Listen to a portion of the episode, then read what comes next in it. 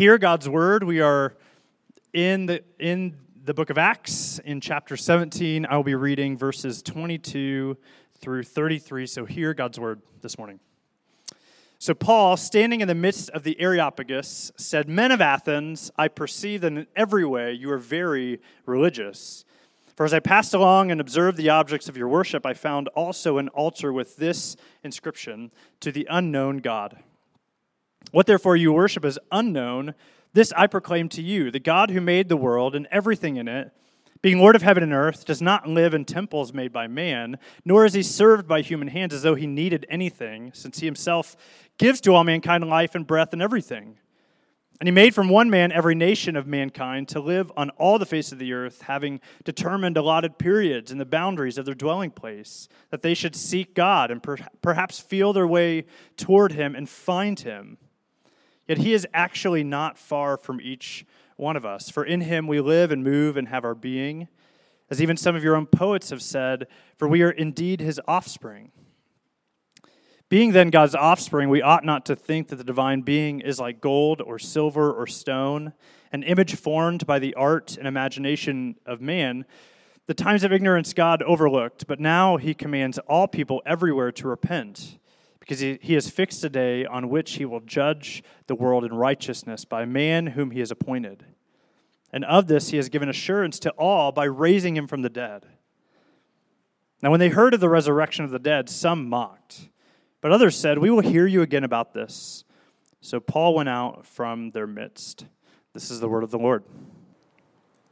Well, the primary uh, addiction in my life that I've, I've just sort of come to terms with is that I, I just really love coffee. And my favorite thing to do is sit down with a cup, maybe even a pot of coffee, and, uh, and just read a book, um, listen to music. Like, to me, there's not many better experiences than that. And so, for me, oftentimes when I write a sermon, um, I'll write a sermon at a coffee shop. Uh, mostly like to drink good coffee, but also to be around other people so that I'm not like kind of off in my own pastor world, but like in the real world, people, people real, you know, real things. Um, and so uh, this past week, I wrote this sermon at a coffee shop, and most of the seats were taken when I went in, and so I ended up kind of at the bar section of the coffee shop. And I ended up like really close with these two guys. Was like two guys, and then I'm right here. And if I like, you know, if I moved my elbow a little bit, like I would bump the guy right next to me. And so as I'm as I'm writing my sermon and beginning to write my sermon, they sit down and they begin to have a, a really personal and intimate conversation um, about Christianity and about how, in particular, Christianity is, is bad, is harmful, is, is misguided. And it was sort of strange sitting there because typically I get my Bible out and I have my Bible out and, and I'm writing my sermon, but then it's like, should I, you know, this is a pretty big Bible. It's like if I if I just kind of, you know, did that like right next to him, it's like that would feel awkward for all of us involved. And so, do I get my Bible out? Do I not? And do I interrupt? Do I not? And um, it's just sort of strange sitting there and, and listening.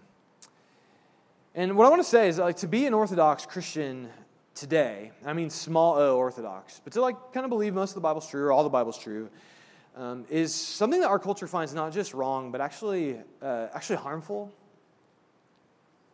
and not just mistaken, but actually uh, dangerous potentially.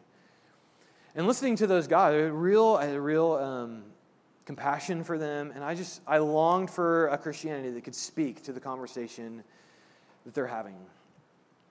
And my guess is many of you, like you feel that tension. You feel that tension in the workplace when you're working with people that there are certain things the church thinks to be true that's just completely off kilter with where the predominant uh, reality of our world is. And especially if you're a kid at school, you might feel that. I felt that a lot in middle school and high school that um, my faith really put me at odds with, um, with things my, my friends just took for granted.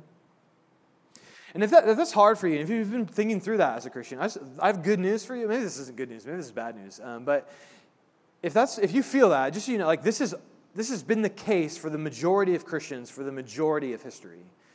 And in particular, Christianity actually launched and exploded in growth in a culture like ours. And that's actually what we're looking at. Like, we're spending the next several weeks through Labor Day looking at the book of Acts and looking at Paul as he goes from city to city to city, and he preaches the gospel there. And in, in most cases, he has dramatic confrontations with the culture, with the city itself, because things Paul holds to be true, they find ridiculous or harmful or wrong. And so in Acts 17, Paul has entered into the city of Athens, which is like the cultural center of the day or the intellectual center of the day. It's where all the, the best thinkers were. So sort of think like all of our Ivy League schools, you know, imagine putting them all in one city. And that's what Athens was like. It was incredibly, uh, incredibly an intellectual place. And, and so Paul arrives into this city and he's, in, he's actually invited to speak to all of these leading cultural thinkers of the day. And so, what does he say? What does he do? Well, Andrew didn't read this for us, but here's where it starts. It says, Now Paul was waiting for them at Athens. His spirit was provoked within him as he saw that the city was full of idols. So Paul sees, he sees idols everywhere in the city, and he, he does two things after he sees these, these idols. He goes um, into the, the marketplace, we're told, and he, he verse uh, 17, he reasoned in the synagogue with the Jews first, the devout persons, and then in the marketplace every day with those who happened to be there. So we're told Paul reasoned with people in the marketplace. And I realize that sounds like Paul grabbed he grabbed a box, he took it down to Hy-Vee, and he stood up on it, and he started talking at people as they're coming in to get their, you know, their bananas, right? Like that's what it sounds like. That's not quite what this was like in this day. That the marketplace, it wasn't just a grocery store in that day, but it was, it was really where, it was where everything happened. You didn't have newspapers or TV with news channels in that day. So the marketplace, that's where you went to get your news. It's where arts and politics and philosophy were all discussed. Like this, this is where everyone talked amongst one another. It was sort of to some extent like, like Facebook, only in person. It was a common space where everyone went to, to learn, to make like happen, happen, to speak their own piece. And so Paul goes to the marketplace with the, the goal of kind of reasoning out the gospel with the people of Athens. So that's the first picture we need in mind. The second is Paul, we're told he reasoned with them. And that's important because the word there, it's literally, it's the word we get for dialogue. He dialogued with them in the marketplace. And this is probably actually a reference to the Socratic method. All right, so some of you maybe in high school or middle school, you're learning about the Socratic method where you ask questions, lots of question asking, right? Rather than telling people this is what you believe, this is what you should, you ask questions that try to, to spur up thought or discussion. So, Paul, he's gone to the place of ideas where everyone's meeting and he's asking questions and he's listening and he's understanding and he's, he's pushing a little bit. But I, I, sort of I glossed over something that's important, um, which is the reason Paul does this is because we're told he, w- he was provoked because of all of the idols that he saw in Athens. These little silver and gold statues that were, were all over the place in Athens. And, and there was a saying going around in that day that in Athens there were so many idols, there were so many gods and goddesses, that if you walk the streets of Athens, you were more likely to meet a god or a goddess than a, than a human being. There's this many idols around. And Paul, like he has a real problem with this. Like provoked doesn't mean he was, you know, like uh, slightly agitated. He was mad. He was he was angry, and he was like, "This is not right." And and some of us, especially like we live in a culture with lots of different worldviews, religions, we might think, well, "What's Paul's problem? He should lighten up, loosen up a bit." Um, and and that, it's understandable to feel that way, but there's a couple couple of important things we need to know about Paul to understand why this was such a big deal for him. The first is that Paul grew up with the Hebrew Bible, and the number one command in the Hebrew Bible and all the Hebrew scriptures is no idolatry. Now, whatever you think the Bible tells you not to do, the number one thing that the Hebrew Bible tells you not to do is not to worship other gods. In fact, the Ten Commandments, that's the first two commandments in the Ten Commandments is you, sh- you shall worship the Lord your God, you shall have no other gods before, before me, uh, says the Lord. And then, and then secondly, you should not make an image of me. So this is like, this is for Paul, this is the most, probably the most important held belief he has is no idolatry. And now he walks into a city where there's 30,000 of them. And the second, and this is, this is what's more important, and this is really where we're going to spend our time in the sermon this morning, is that second, idolatry or idols is not really about idols. That religion, it's not ultimately about a bunch of ideas that you have um, that, or, or a little statue that, that, that religion is about. Religion is ultimately about something that's behind that. The idol, there's something behind the idols that Paul has trouble with. And behind the idols were, were hopes, were dreams, were desires, were longings people had. And everyone has, everyone hopes for, for something. And these idols were the representation of the hopes of the culture. What their religion was a representation of is what their longings were, what their hopes were. And if, if, if that's confusing to you, that's okay. Let me try to explain it um, uh, like this. There, there were two main ideas going around in the world. There were lots of ideas in Greek. I know if, if you know this history, you're going to think, gosh, Tim, this is simplistic. Well, like I have 30 minutes, so cut me, cut me a break. Um, but, but Stoicism and Epicureanism were kind of the two main ways of living in, in the world. And, and I know this may sound boring like a history lesson. It's actually not. I think it's deeply relevant to us today. Um, and so, so behind the idols were these two religions. I mean, lots of different religions, but primarily kind of two ideas. And the first, Stoicism, uh, could be defined like, like this the Stoicism was the endurance of pain or hardship without a display of feelings and without complaint. The Stoics rightly understood that, that, that there was going to be suffering in life. And life was going to be hard. And, and in order to get through life, um, you, had to, you had to kind of push it down and not react and be strong. That, uh, to, to, use a movie quote to summarize Stoicism, if you've ever seen A League of Their Own, uh, there's a moment when Tom Hanks uh, yells at one of the, the women baseball players and tells her there's no crying in baseball. The Stoics would just cut off the in baseball and put in everything, right? There's no crying in everything. And, and so that was their way of, of you navigated suffering in the world by having a, you know, a stoic like or a, a, a strong like approach to it. And of course, today our culture still thinks that. Like, if you, I've heard people that like you know lost their husband or wife at 50 years, and, and someone say, "Gosh, that was six months ago. Why are they still having such a?" It's like they're, they're having a hard time because they lost their spouse at 50 years. Like almost grief. Grief shouldn't last that long. We shouldn't really cry in public. Like all of those ideas are still very real in our culture um, today. But I don't, I don't want to talk about those as much because Epicureanism is probably the culture that is more like our culture today. The Epicureans, their response to suffering in this world was, well, like get all the pleasure you can while you can and pursue pleasure as your, your means of life. Eat, drink, and ha- be happy for tomorrow we die. And so that a life of pleasure overcame suffering for them. So to do, you do what you want, do what you feel, be who you feel, uh, pursue pleasure. And so that's, that's what's behind those, those idols. That's, what that's what the idols are ultimately about. And that is what Paul is going to sort of get at as he gets to, to preach.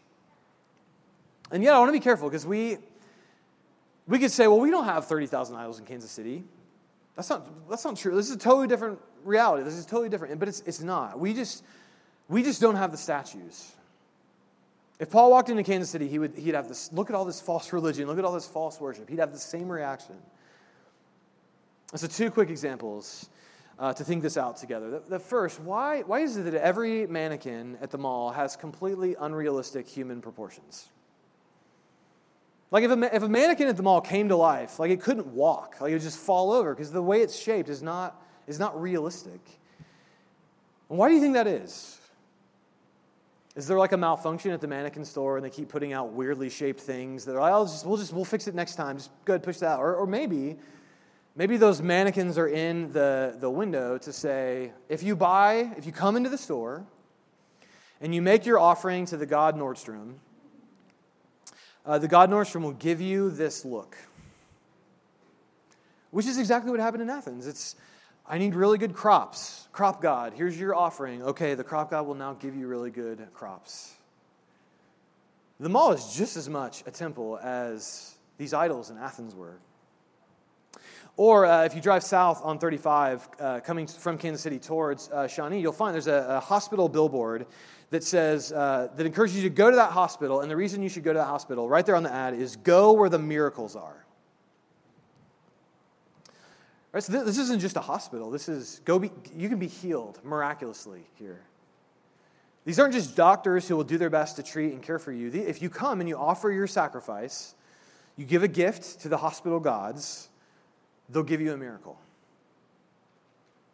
I mean, that, like, that's exactly what was happening in Athens. It's just they had a statue and an altar. We have a billboard. It's different, but it's the same. That everyone hopes for something. We all long, we desire something. And so Paul gets to Athens, he sees all this, and he asks questions, he tries to understand. And I would just say, are we, are we patient enough with our own hearts to try to understand our own longings? Are we patient enough with our neighbors to try to understand what are their longings? What's behind these idols? Why are we so obsessed with looks or with money or with appearance? And I want to be clear, I'll talk more about this later. The answer is not to say, you know, pleasure's bad, all of this is terrible, look at all these terrible people. And that's not the answer. Because we're all a part of it too. We, we are long for these things too. And, and so before we start going into critiquing others, what do, what do we want? What do I want? What do you want? What is your longing? What is your heart desire? Is it healing? Is it an appearance? Is it more money? What, what is it? What does your heart most want? Everyone hopes for something, and, and there's a huge problem with our hopes.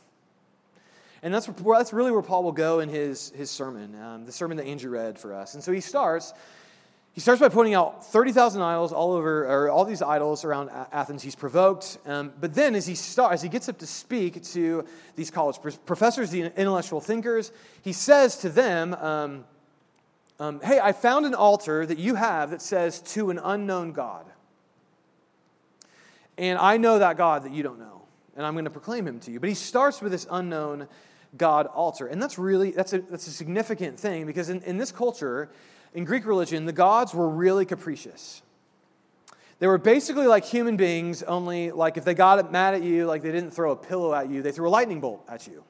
Right? They had lots of power. So they're basically like human beings, only with infinitely more power. And so they got angry, they were vindictive, they lashed out. And so one reason this altar is here is probably in case, like, even though they already have 30,000 gods, let's say you forgot one and he's up there in heaven. It's like they remember all 30,000 but me, and like, what's up with that? And so he starts getting angry people and you know, comes and they can say, no, we, we just hadn't found you yet, and here's your altar, and now we'll put your statue on there. So it's like covering your bases, um, so to speak. And so Paul starts there. This deep uncertainty they had, this deep concern they had, that there's always a God somewhere out to get them. There's always a God somewhere just kind of brooding over their failures and over the fact they're not giving them enough credit or enough attention. Paul starts there, and then he goes and he talks about what God is actually like. And here's what he says in verse 26 about what the God of the Bible is like this God they don't know. And he, God, the God of the Bible, he made from one man every nation of mankind to live on all the face of the earth, having determined allotted period, periods and the boundaries of their dwelling place, that they should seek God and perhaps feel their way towards him and find him.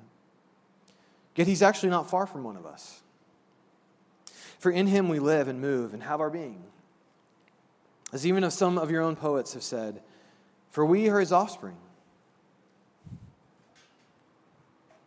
So, Paul, what he does is he, first he says two things about the biblical God. It's in the rest of the sermon, but I'm just kind of taking a snapshot.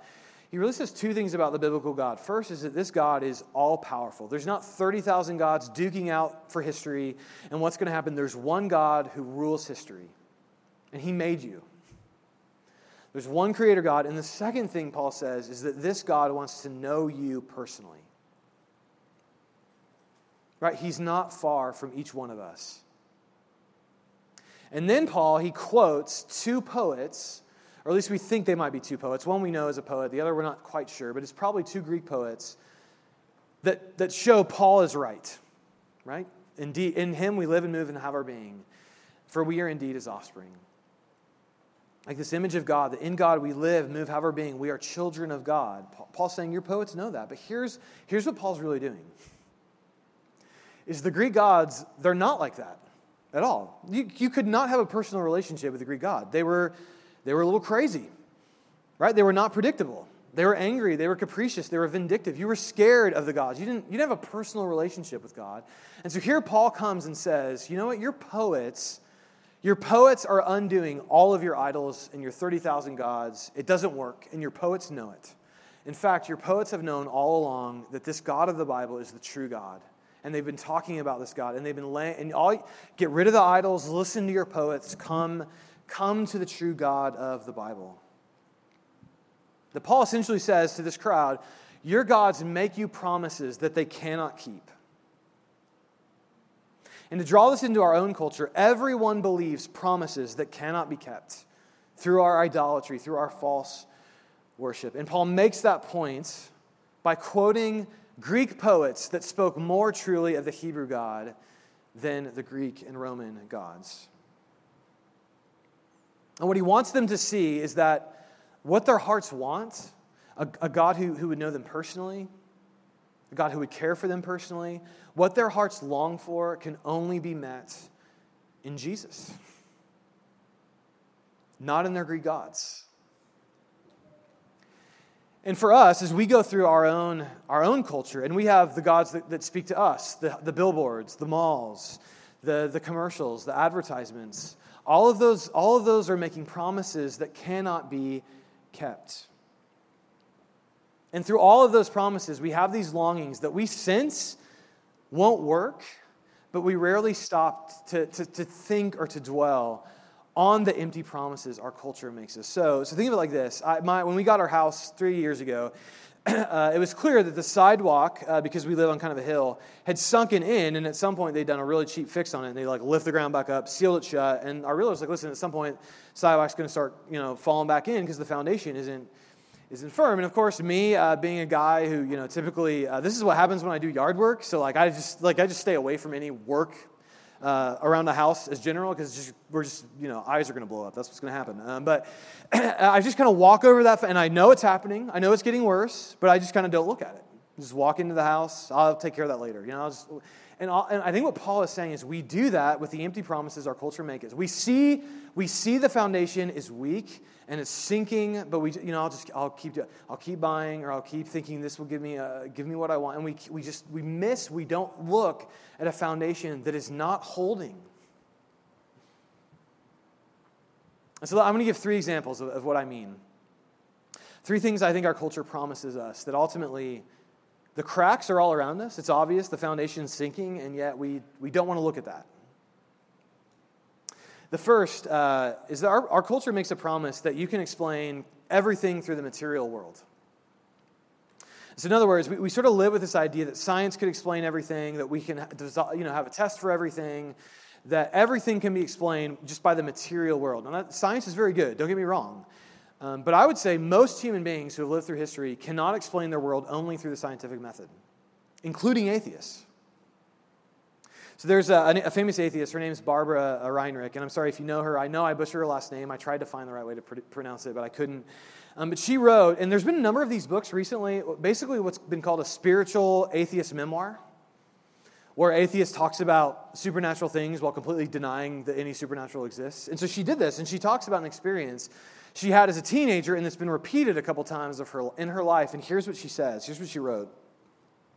She said, uh, This encounter of this thing, uh, it was an, a furious encounter with a living substance that was coming at me through all things at once. And one reason for the terrible wordlessness of the experience is that you cannot observe fire really closely without becoming a part of it. Whether you start as a twig or a gorgeous tapestry, you will be recruited into the flame and made indistinguishable from the rest of the blaze. So, here, here, what she's saying is, I had this encounter with this other thing. It was like fire, it was like someone coming at me. But she's an atheist, and she's wrestling. What, what do I do with that? And here's what she does She says, The impasse was this. If I let myself speculate even temp- tentatively about that something, in other words, if I even think that's a God, if I even think that's Jesus, if I acknowledge the possibility of a non human agent or agents, some mysterious other, intervening in my life, could I still call myself an atheist? So essentially, she has a, what she says herself is like a supernatural experience she can't explain. Her atheism can't explain it. So she stays an atheist and just is like, I don't know what happened, and moves on. And here, here's a moment where, like, she's walking right over the, the sidewalk is like it's crumbling.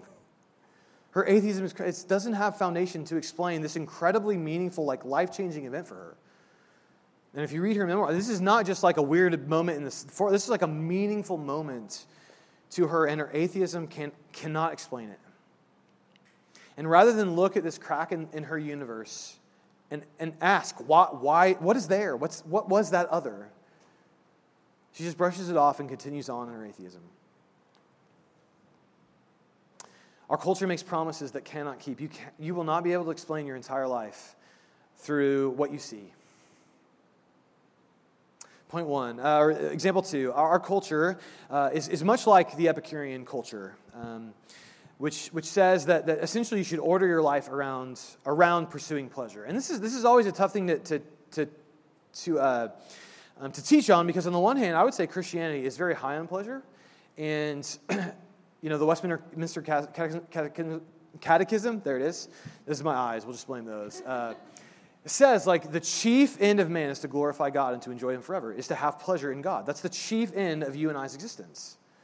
So, on the one hand, like, Christianity is the most pro pleasure religion there is. I believe that. But on the other hand, sort of the Epicurean way of seeing things, and I would say our own culture's predominant way of seeing the world, is that, that pleasure is removed from being a good thing to becoming an ultimate thing. And now, if something gives me pleasure, I must do it. If something will bring me pleasure, then I, I should do it no matter what, what it is. And so, like Paul, Paul would have been mocked for this in his day. In our own day, uh, Christians are sort, of, are sort of told we need to get with the times, we, we're backwards.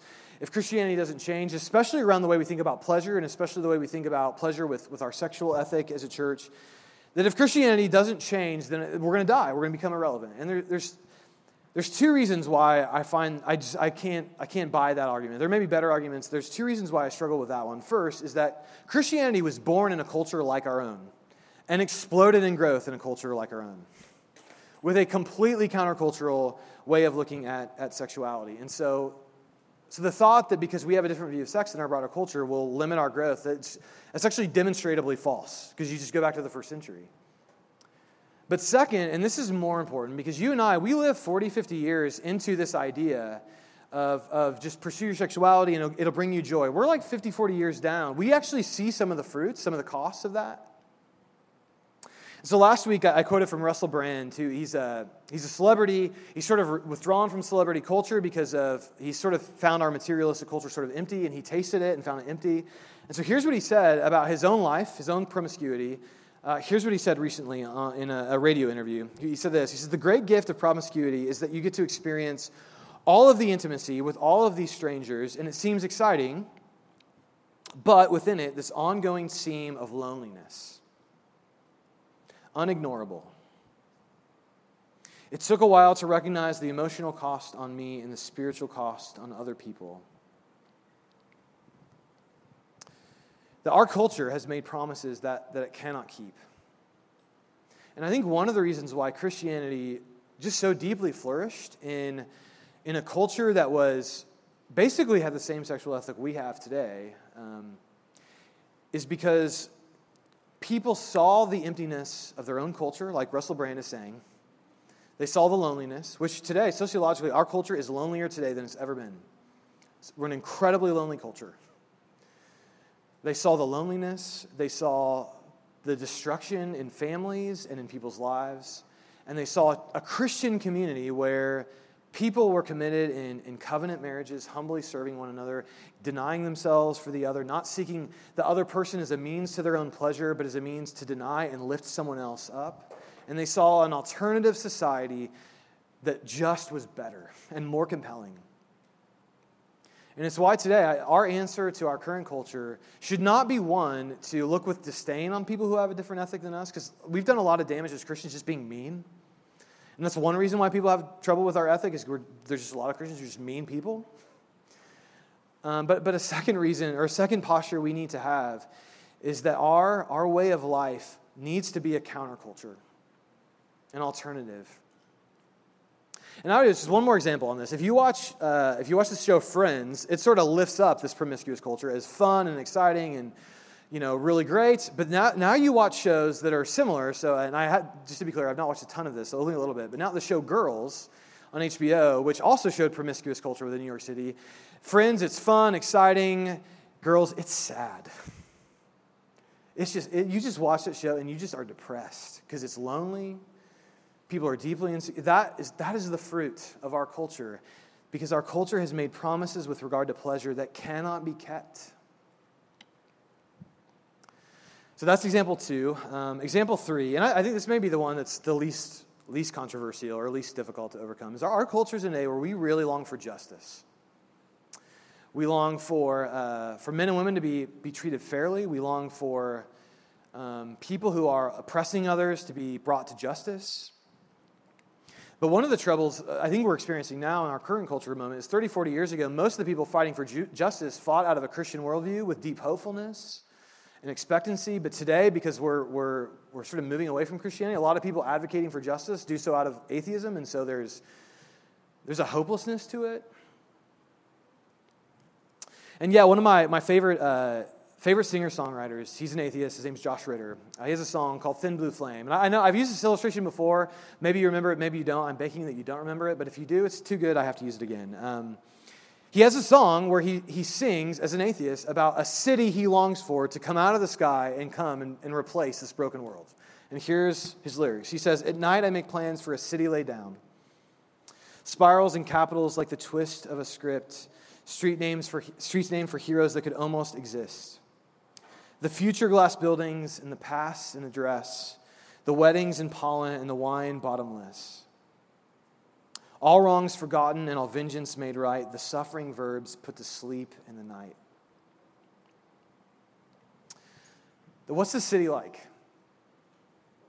Has forgiveness, all wrongs forgotten. It has justice, all vengeance made right. Everything done to people in vengeance was, was set right. There's no more suffering, right? The suffering verbs put to sleep in the night. And all things are made new. There's the world's just beginning. The guests are in good cheer. The wine is bottomless. One reason why I love Josh Ritter is even though he's an atheist, like he wrote that's like the best Christian song that like you could probably sing. That's like if you read Revelation 21 and 22, that is that is everything we hope for as Christians. Is that world. And what, the only thing that breaks my heart is that Josh, he sings as an atheist, and he never stops to ask, gosh, like the, my sidewalk, what I want is justice and forgiveness and mercy and a, a healed world that my atheist, atheism will never give me. I mean, I feel like humanity, we have enough of a track record now at however long we've existed that like justice is not coming with, on our own efforts. We're going to continue to sin against each other, to hate one another. Like, this is just not getting better. And, and his own atheism can't give this to him. Is this culture, our culture, has made promises that it cannot keep. And so this morning, if, if you're in a place, you, either if you struggle to believe Christianity, if you're not a Christian, now, again, what do you long for? What do you hope for? What do you want to see happen? What, what promises are you, are you running your life on?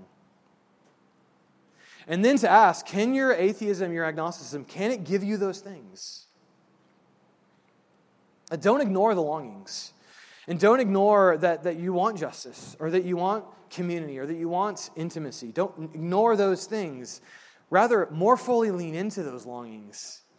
Your problem isn't your longings, it's your theology. So adapt to a theology that can give you your longings. And if you're a Christian um, this morning, I think the first thing I want to repeat this is that I would hope our posture towards our culture would not be antagonistic would not be self righteous, would not be um, mean spirited, and often it is. Often it is. Instead, the way we should think about this is we, we are surrounded by neighbors who first want most of what Jesus wanted. They want justice, they want mercy, they want forgiveness. That's, that's what their longings are. They want those things. Right? Don't treat them like they're, they're bad people. They want what Jesus offers. That's one. So, so understand where they're coming from, and two, understand they're eating, they're picking off bones when steak is available, right? There's a, there's a rich meal in the gospel and in who Jesus is with, for justice, for intimacy, for kindness, for mercy. And they're, they're, they're picking from bones instead, and so they're starving. So have a posture of humility and openness and listening, dialogue, ask questions. But more than that, Christians, we need to understand that we believe these promises that can't be kept, right? We believe these things. We, we, we oftentimes have foundations that are not really built on Jesus or the gospel, but built on money, appearances, you know, getting pleasure. It's built, they're built on the wrong things. That we all hope for something. We all believe promises that cannot be kept. And so our, our work this morning is to believe the only promise that will never fail us. And so Paul, he ends his sermon uh, like this. He says this in verse 31. He says, because God has fixed, has fixed a day on which he will judge the world in righteousness by a man whom he has appointed, by Jesus. And of this he has given assurance to all by raising him from the dead.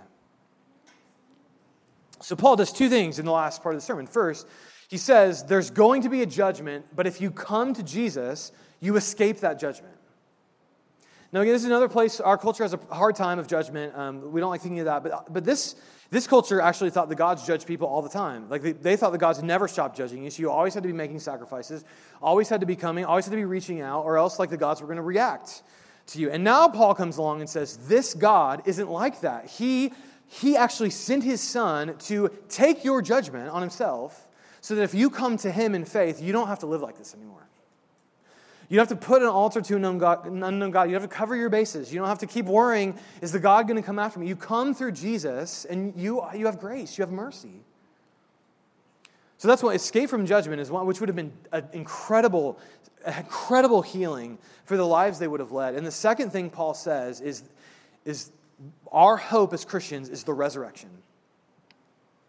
You get more than escape from judgment, you get resurrection. And this, throughout Acts 17, the resurrection is what people had the hardest time with with Paul. They're just like, they were out on resurrection.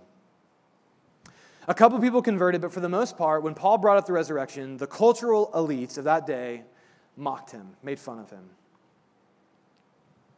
And much like today, our own culture looks at, at Orthodox Christianity and finds it ridiculous, finds it uh, to, worth being mocked. But I want to end on this, this note of hope, which is that 200 years or so after Paul reached this, this sermon, the cultural elites of that day and the broader culture went from mocking Christianity to being Christians. It's another reason why I just I never buy the argument, hey, change everything you believe to adapt to the culture so they'll like you. No, like we should be uh, going deeper into the gospel because the gospel is a great changing force. And the reason I think that the culture changed so dra- dramatically in 200 years is not because Christianity had a bunch of people with great arguments. You know, they posted a bunch of great stuff on Facebook, and everyone's like, you know what? I didn't believe, but now on Facebook, it's like, this makes sense. I don't think that's what happened. In fact, most historians would tell you that's probably not what happened. And Rodney Stark, who wrote The Rise of Christianity, who tried to give, and I think he gives the best answer for why Christianity went from being this mocked minority religion only for poor and uh, you know for the poor and for people who largely overlooked in society to being the predominantly believed uh, uh, thing in this culture within a couple of hundred years which is just astounding to think about the reason that happened is because these christians believed in the resurrection like it wasn't some you know fanciful it was like we believe the resurrection and we're going to work out all of these implications into our lives. And so when plagues hit Ro- the Roman Empire and people got sick, and everyone who lived for pleasure ran to the hills to hide, Christians stayed behind and cared for the sick at risk to their own life, many dying because they believed that they would rise again. They believed the resurrection, so they stayed behind to serve those who were suffering. But the reality is, if you live for pleasure, and Christians, like every day, on your drive home, you're going to have advertisements, whether on the radio or billboards or, uh, you know, driving along 35, advertisements saying, make your life all about the pursuit of, of pleasure. But if you live for pleasure, your worldview, your worldview will not give you a reason to run towards those who are suffering, who have disease, who are plagued, because you will not get pleasure from that in the, in the, in the short run. But if you believe in the resurrection, you have every reason to put yourself in harm's way for other people because you know in the end there is new life springing up through the ground because of Jesus Christ. That if you live for pleasure, you're not going to spend enormous time investing in the widow and the orphan and the broken parts of our city because you have every reason not to spend your, the resources on the poor for flourishing of all, but on yourself. But if you have, if you believe in the resurrection, you have every reason to go around expecting that anyone's life could change at any moment, anything could happen that's good, that, that, that flourishing can come from where there is suffering at any moment because of the resurrection power of Jesus. And so Christians from the time of Acts 17 for the next two, three hundred years believed in the resurrection and they lived it out in their towns, in their cities, and people saw a different life. And they saw their sidewalks are falling in. Their foundations do not hold for suffering and for pain. They do not bring justice. They do not bring community or intimacy. And they saw the church as an alternative to society that did all of those things. And so this morning, I have just one question is do you believe the resurrection? Like, are you working out the implication of the resurrection in your life? Because this is how the gospel works. This is like central to what the gospel is. The gospel is that to save your life, you have to die and lose it and be raised back with Jesus. To see the beautiful treasure of who Jesus is, you have to see your own poor and needy status to let Him lift you up. But Jesus promises you to meet you in that weakness. That is the promise that will never fail. You cannot be too low for this Messiah. You cannot be too broken for this Messiah. You cannot be too set aside for this Messiah. He meets you where you are, and He seals that promise with us, not, not with words, but with His blood and with His life. And then God raised Him from the dead. Let's pray. God, we ask that you would for every, I, for every person in this room, me first, God, would you fill us with the hope and the implications of the resurrection for our life? That we live on a promise that was, was sealed with the death, the resurrection of Jesus Christ, the Son of God. And so we come now to sing and to worship in light of that promise. Help us, oh God. Amen.